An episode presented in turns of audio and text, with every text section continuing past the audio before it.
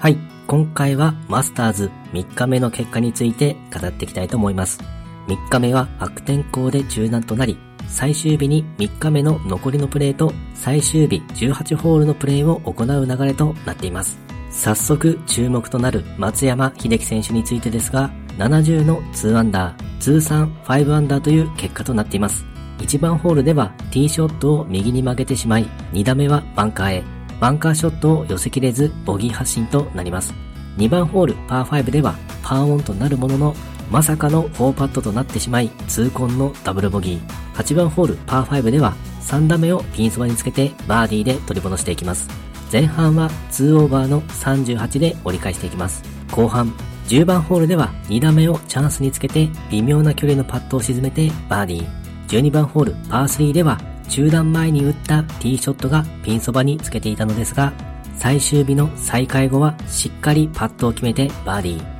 13番ホールパー5では3打目がバックスピンでピタリと止まりピンそばにつけてバーディー。15番ホールパー5では3打目をバックスピンで戻しつつ傾斜をうまく使ってピンそばにつけてバーディーとなります。5バーディー1ボギー1ダブルボギーというプレー内容でした。初日2日目とゴルフの内容は良かったように見えたのですが、惜しいプレーが多く、チャンスを決めきれない場面がとても多かった感じです。さらに3日目は大雨で気温も冷え込む中でのプレーとなった影響もあるのか、ボギーとダブルボギーが連続で出てしまいます。松山秀樹選手の場合、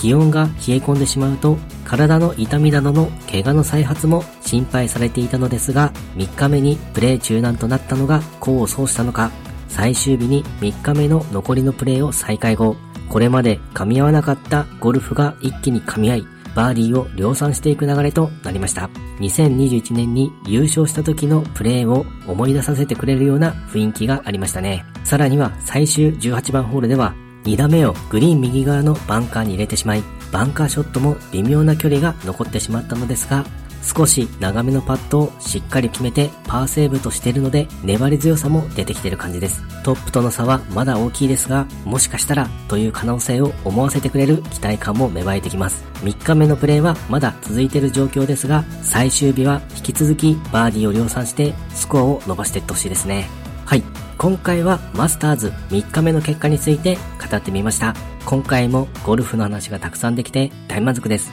それではまた。